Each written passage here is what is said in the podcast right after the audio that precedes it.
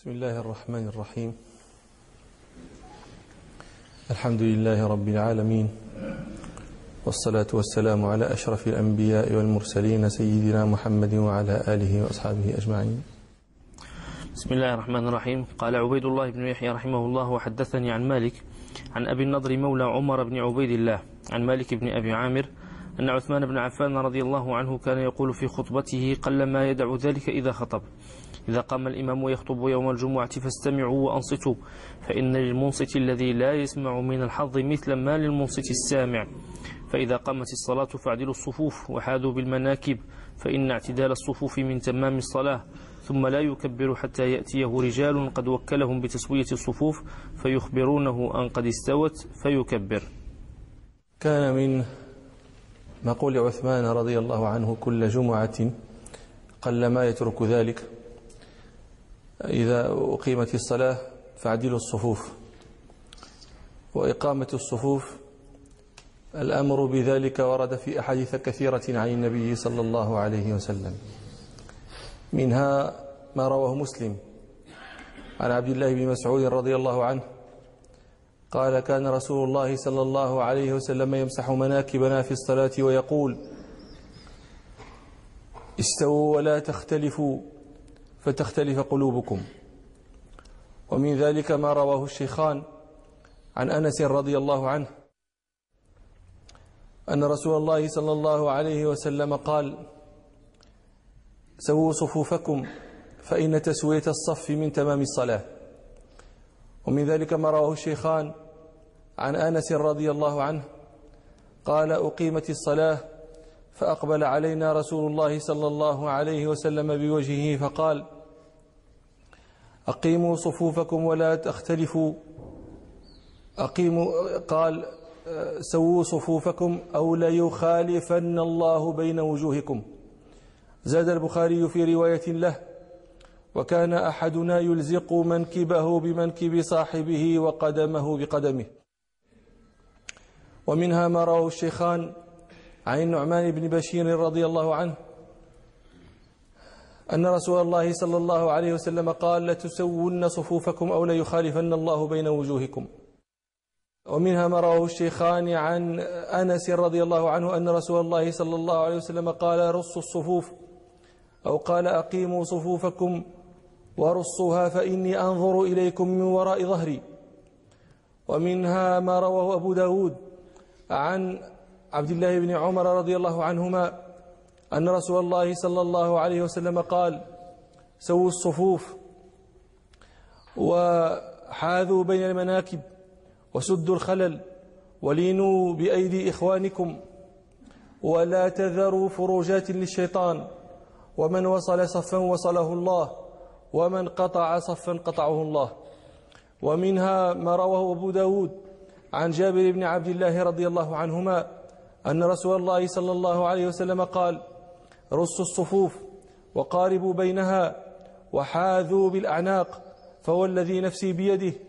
إني لأرى الشيطان يدخل في خلل الصف كأنها الحذف والحذف هي صغار الغنم. فكذلك يرى صلى الله عليه وسلم الشيطان يتخلل الصفوف أو يدخل في خللها. إلى غير ذلك من الأحاديث الكثيرة التي ورد فيها أمره صلى الله عليه وسلم بإقامة الصفوف وتسويتها.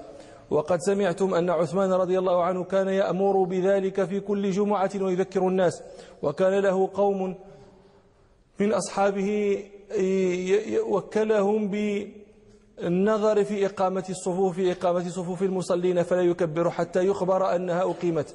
وكذلك كان يفعل عمر بن الخطاب من قبله. فهذه أمور تدل على أن هذه المسألة مسألة مهمة جدا. فكيف لا يباليها الناس باله والناس في هذه المسألة طرفان لا تكاد تجد واسطة. العادة تقضي أن المسائل التي يختلف فيها الناس تجد دائما فيها طرفين وواسطة. في هذه الواسطة تكاد تكون معدومة. والطرفان هما طرف لا يبالي إذا صلى أين أين أين صلى صاحبه الذي بحذائه. لا يبالي ذلك. والطرف الآخر هو الذي يعني قاله قال قال في رواية البخاري وكان أحدنا يلزق منكبه بمنكب صاحبه وقدمه بقدمه. هذا يريد أن يلزق عظم قدمه عظام قدمه بعظام قدم صاحبه. فتراه يضغط ضغطا شديدا على حتى حتى يؤلم. وقد قد قال القائل آه، كلا طرفي قصد الأمور دميم. الطرفان مذمومان والسنة اللين لينوا بأيدي إخوانكم. من الطرائف والعجائب والغرائب التي وقعت في هذا المسجد. أن إنسانا من متقدما في السن وكان من عمار هذا المسجد ومن المعتادين بالصلاة فيه. يحدثني صاحب لي أنه صلى مرة بجانبه. فذاك كان ممن عادته أن لا يلزق رجله برجل أحد. فألزق محدثي رجله برجله وهما قائمان. فأبعدها. فانتظر محدثي قليلا ثم ألزقها. فالآخر أبعدها. حتى إذا ركعا ألزقها. فقال الرجل وهو راكع attention attention attention.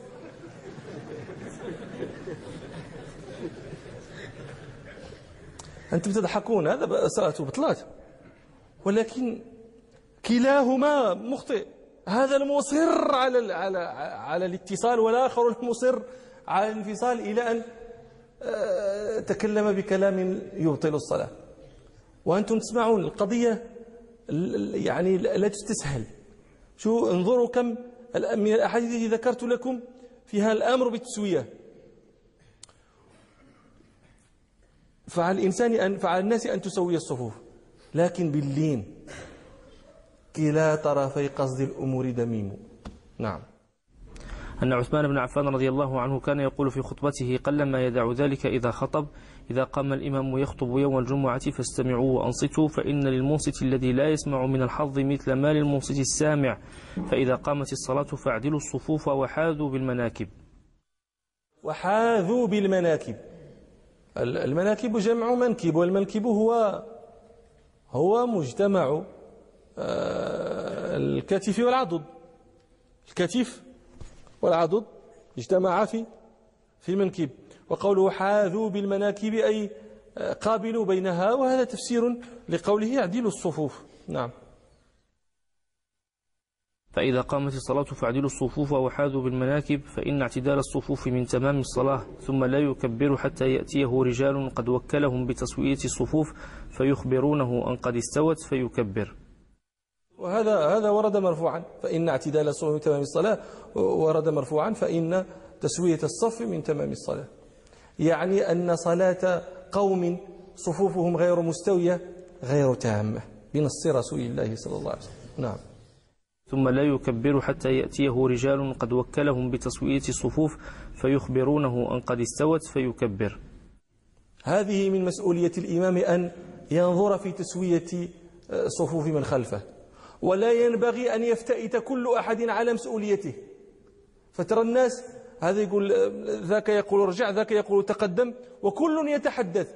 وهذا وفي كل هذا افتئات على الإمام لأنه هو المسؤول عن ذلك ولا غير.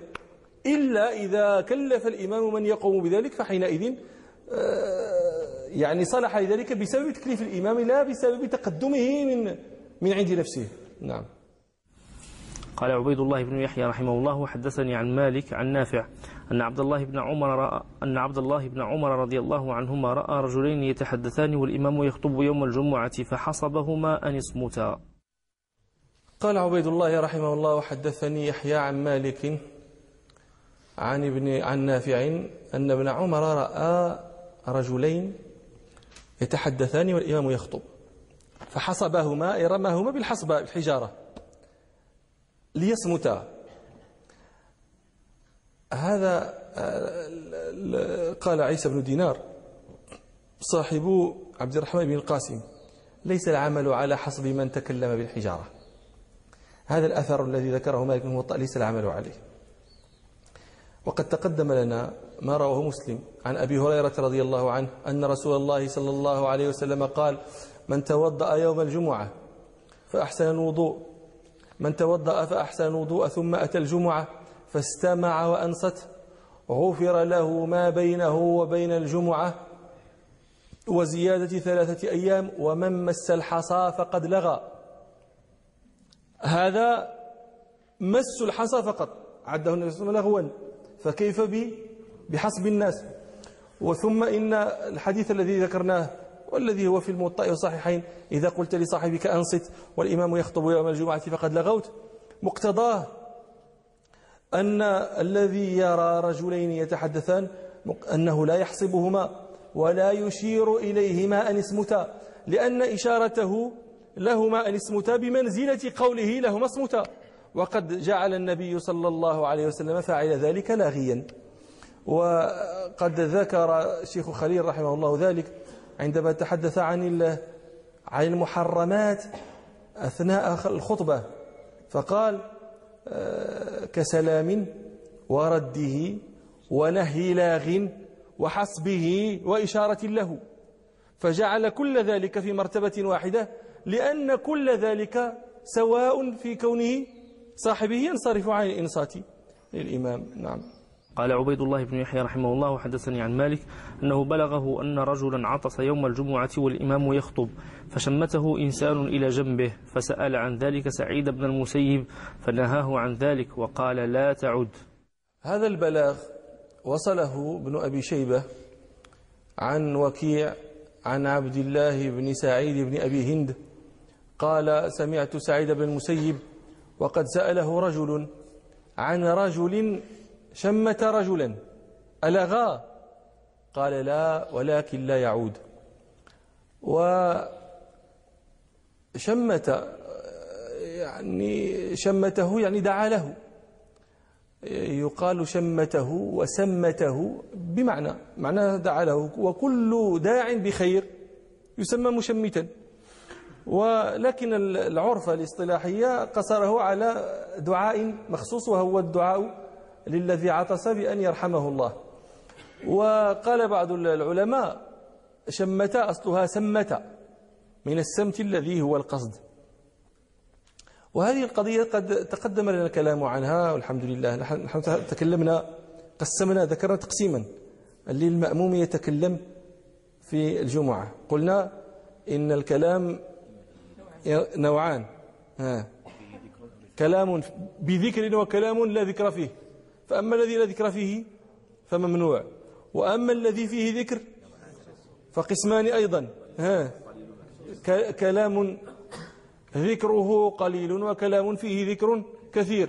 فأما الذي فيه ذكر كثير فقلنا ممنوع أيضا. وأما الذي فيه ذكر قليل فقسمان مش هذا شيء فقسمان أيضا. قسم يختص به وقسم لا يختص به. فالذي لا يختص به فالذي يختص به جائز لا بأس به والذي لا يختص به ممنوع. وهذا من جنس الذي لا يختص به لأن فيه التشميت. ولذلك قال آه، سعيد بن مسيب لا تعد. وقد قال أشهب في الذي يعطس يوم الجمعة والإمام يخطب إنه يحمد الله في نفسه. لماذا؟ لأنه إذا حمد الله جهرا سمعه غيره فشمته. فكان حمده جهرا استدعاء لغيره لأن يشمته. فلذلك قال له يشمت يحمد الله في نفسه. وهذا الذي ذهب إليه سعيد بن مسيب أنه لا يعود وأن ذلك لا ينبغي هو قول مالك والجمهور. الحنفية والحنابلة والشافعي في القديم. وذهب الشافعي في الجديد إلى أن المأموم يشمت العاطس ويرد السلام. قال لأن ذلك فرد وأكره أن يسلم عليه أحد. يكره الشافعي رحمه الله في قوله الجديد الداخل للمسجد أن أن أن يسلم. لكن إذا سلم وجب على المؤمن يرد السلام وإن كان الإمام يخطب. وإذا عطس آه، وجب على المأموم التشميت وإن كان الإمام يخطب. وهذا الذي ذهب إليه الشافعي رحمه الله استدل له بما رواه البيهقي عن الحسن البصري أن رسول الله صلى الله عليه وسلم قال إذا عطس الرجل والإمام يخطب يوم الجمعة فشمته. لكن هذا الحديث؟ هذا مرسل. الحسن البصري لم يدرك النبي صلى الله عليه وسلم فهذا مرسل. ونحن قد تقدم لنا في هذه المجالس المباركة. أن أن أن الشافعي لا الكلام الشافعي. أن الشافعية لا يحتج بالمرسل. أن الذين يحتجون بالمرسل هم المالكية والحنفية. والحنابلة في رواية ذكرها ابن كثير والنووي وابن القيم. قال قال العراقي واحتج مالك كذا النعمان وتابعوهما به ودانوا به بالمرسل. ورده جماهير النقاد للجهل بالساقط في إسناده وتلك الرواية التي يحتج التي يذكرونها عن الإمام أحمد آه، أنه يحتج بالمرسل ذكرها قلت لكم ابن القيم الحنابلة وذكر النووي ابن كثير من الشافعية وقد نظمها برهان الدين الحلبي رحمه الله بقوله وقد عزى لأحمد بن حنبلي شيعته احتجاجه بالمرسل. وقد قلنا لكم إن, الشاف... إن أهل الحديث يذكرون أن الشافعية هو الذي أفشى الكلام في رد المرسل. قد قال أبو داود في رسالته التي بعث بها إلى أهل مكة أما المراسيل فقد كان العلماء يحتجون بها فيما مضى. حتى مثل سفيان الثوري ومالك والأوزاعي حتى أتى الشافعي فتكلم في المرسل وتابعه على ذلك أحمد بن حنبل. إذا الشافعي من مذهبه أنه لا يحتج بالمرسل فكيف يحتج له بالمرسل في هذه القضية؟ الشافعي يحتج بالمرسل بشروط. هذه الشروط ذكرها العراقي بقوله آه لكن إذا صح لنا مخرجه بمرسل أو مسند يخرجه من ليس يروي عن رجال الأول نقبله قلت الشيخ لم يفصل. والشافعي بالكبار قيدا ومن روى عن الثقات أبدا. ومن إذا شارك أهل الحفظ وافقهم إلا بنقص لفظ وهذه الشروط كلها ليس شيء منها موجودا في هذه المسألة. لكن الشافعي يذكر شروطا أخرى لم يذكرها العراقي. وهذه الشروط قال قال تلميذه الحافظ برهان الدين الحلبي رحمه الله بقي على شيخنا يقصد يقصد العراقي. قال بقي على شيخنا فيما ساقه من كلام الشافعي في الاحتجاج بالمرسل شرطان نظمتهما فقلت القائل هو الحلبي برهان الدين. آه، أو, كو أو كان قول أو, أو كان قول واحد من صحبي خير الأنام عاجم وعربي صلى الله عليه وسلم. أو كان فتوى جل أهل العلم وشيخنا أهمله في النظم. الشرط المتحقق الآن في هذه المسألة هو هذا الأخير. أو كان فتوى جل أهل العلم يعني أن الشافعي يحتج بالمرسل إذا وافقت دلالته فتوى جل العلماء. وكيف قالوا إن هناك فتوى لجوء العلماء في هذه القضية؟ قالوا ذلك ب ب بسبب ما رواه ابن أبي شيبة عن إبراهيم النخعي. قال كانوا يردون السلام والإمام يوم الجمعة والإمام يخطب ويشمتون العاطس. كانوا العلماء أو الصحابة. وعلى القولين الشرط الشرطان متحققان. فإذا حينئذ لا يعترض على الشافعي أنه احتج أنه أو أن أصحابه احتجوا له بالمرسل لأنه على مذهبه في أنه يعني اعتضد بهذا الشرط.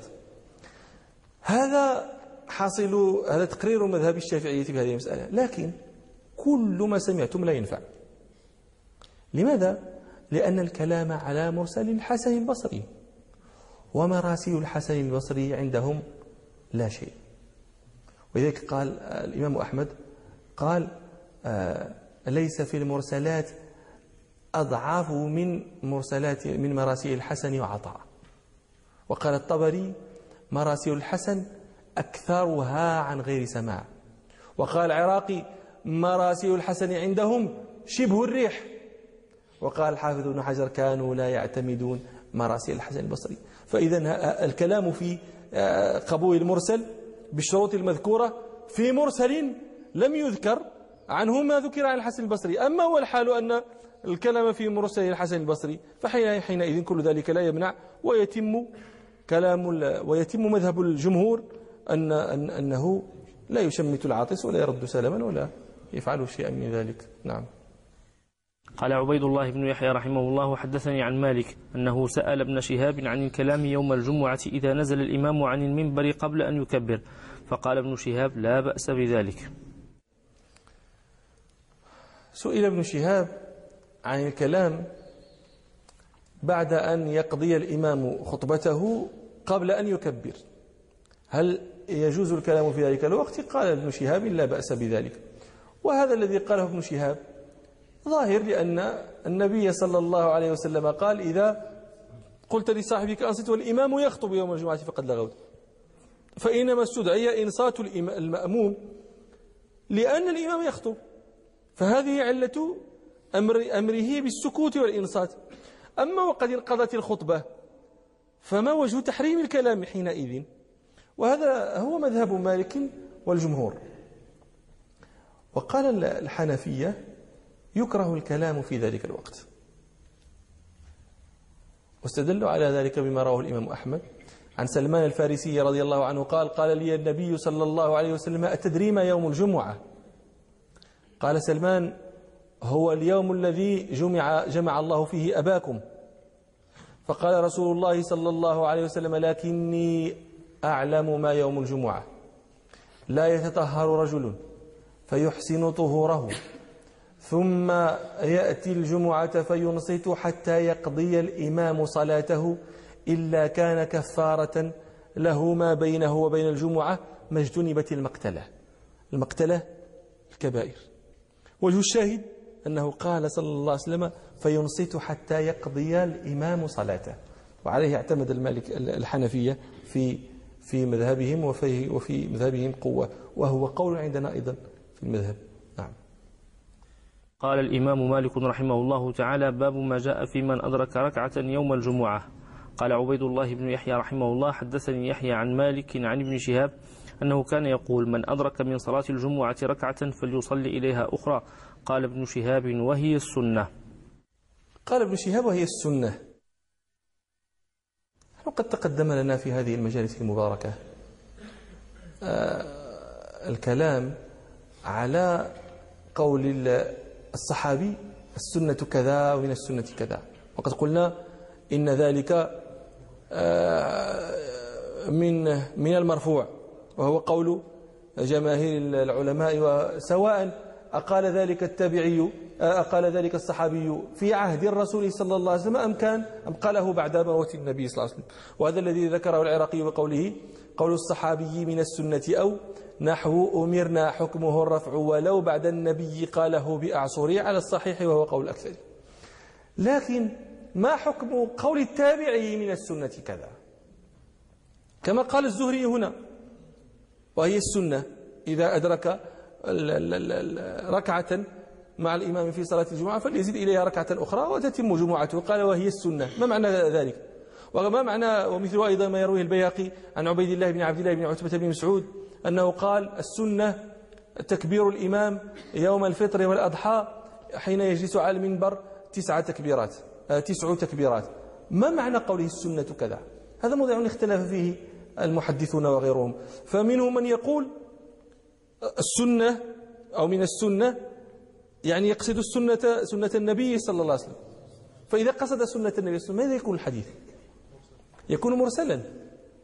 يكون مرسلا. إذا رفع يكون مرسلا. ومنهم من يقول لا عندما يقول التابعي السنة كذا أو من السنة فإنه يقصد سنة الصحابة. وعليه يكون موقوفا متصلا. فالقضية إذا تتراوح بين أن يكون مرفوعا ولكنه مرسل. أو موقوفا وحينئذ يكون متصلا. وبذلك وبكل قال طائفة من العلماء. وقد أشار العراقي إلى ذلك بقوله وإن يقل عن تابع فمرسل وإن يقل هذا وإن يقل ماذا؟ هو ي... لا لا لا هو يذكر هو قد ذكر ألفاظا قبل ذلك يقولها الصحابي وقوله يبلغه يرفعه آه، وقوله يرفعه يبلغ به ينميه رواية هذه قد تجدها في الأسانيد. الصحابي يقول يبلغ به يرفعه ينميه رواية. إذا قال الصحابي هذا حكمه الرفع. وعطف على ذلك قال وإن يقال عن تابعين وإن يقال ذلك تلك الألفاظ التي مضت وإن يقولها تابعيون فمرسل وإن يقال عن تابعين فمرسل قلت من السنة عنه نقلوا صحيح وقفه قلت القائل هنا هو العراقي. هذا الفرع أن يقول التابعي من السنة كذا لم يذكره ابن الصلاح في مقدمته وإنما زاده العراقي. وفاء بما وعد به في مقدمته لأنه ذكر في المقدمة قال وهذه فهذه المقاصد المهمة توضح من علم الحديث رسمه نظمتها تبصيرة للمبتدي تذكرة للمنتهي والمسندي جمعت فيها ابن الصلاح أجمعه وزدتها علما تراه موضعه. فهذه هذا الفرع من زياداته رحمه الله. قال هو قلت من السنة عنه من السنة عنه عن عن التابعي إذا قال التابعي من السنة كذا من السنة عنه نقلوا تصحيح وقفه فقد صححوا أنه موقوف وحينئذ يكون متصلا. ولكنه لم يذكر القول الآخر الذي ذكرت لكم وهو قول بعض العلماء أنه يكون مرسلا مرفوعا. نعم. عن ابن شهاب أنه كان يقول من أدرك من صلاة الجمعة ركعة فليصلي إليها أخرى قال ابن شهاب وهي السنة. حاصل ما ذكر أن للمصلي أربع صور. الصورة الأولى أن يدرك بعد الخطبة أن تفوته بعد أن يفوته بعد الخطبة ويدرك بعضا ويدرك الصلاة كلها. فهذا قد أدرك الجمعة بلا خلاف. الصورة الثانية أن تفوته الخطبة كلها ويدرك الصلاة كلها. فهذا السواد الأعظم من العلماء يقولون هو قد أدرك الجمعة. وإن فاتته الخطبة. وقال آه، مكحول وعطاء ومجاهد وطاووس من فاتته الخطبة كلها وإن أدرك الركعتين معا فإنه فاتته الجمعة. ويجب عليه أن يصلي الظهر. واستدلوا على ذلك بالإجماع الذي انعقد بين العلماء على أن الإمام إذا لم يخطب فإنه لا بد أن يصلي أربعا. هذا إجماع. إذا لم يخطب الإمام فسيصلي أربعا. فقالوا لما فقدت الخطبة وجبت صلاة أربع على الإمام فكذلك المأموم. وقولهم هذا ضعيف ضعيف جدا.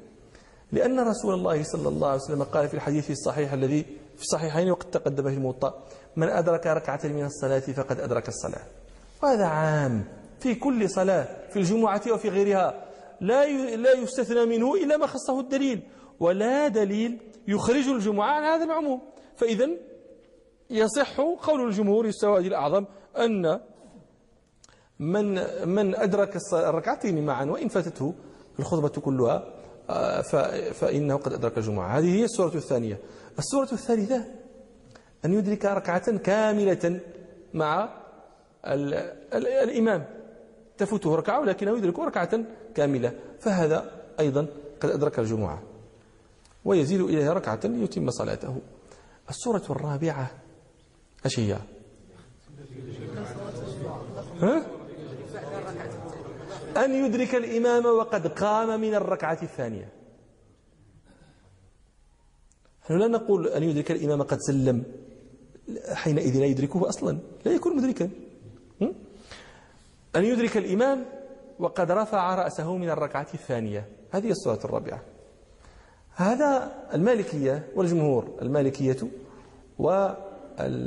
والشافعية والحنابلة يقولون هذا فاتته الجمعة. من أدرك الإمام وقد رفع رأسه من الركوع الثاني فقد فاتته الجمعة ويجب عليه أن يصلي الظهر أربعا. واستدلوا بالحديث الذي ذكرت لكم. من أدرك ركعة مع مع ما أدرك ركعة من الصلاة فقد أدرك الصلاة. وذهب الحنفية إلى أن الذي أدرك الإمام وقد رفع رأسه من الركوع. فكبر. بل لو أدركه في تشهده الأخير. فكبر للإحرام ثم سلم الإمام. فقد أدرك الجمعة. وإنما يجب عليه أن يصلي ركعتين و... وانتهى. واستدلوا على ذلك بما رواه الشيخان عن أبي هريرة رضي الله عنه أن رسول الله صلى الله عليه وسلم قال إذا أدرك أحدكم سجدة من صلاة العصر قبل أن تغرب الشمس فليتم صلاته. وإذا أدرك أحدكم سجدة من صلاة الصبح قبل أن تطلع الشمس فقد أدرك الصلاة فليتم صلاته. فقالوا قد جعل النبي صلى الله عليه وسلم من أدرك سجدة مدركا للصلاة. وجعل مرة أخرى من أدرك ركعة مدركا للصلاة.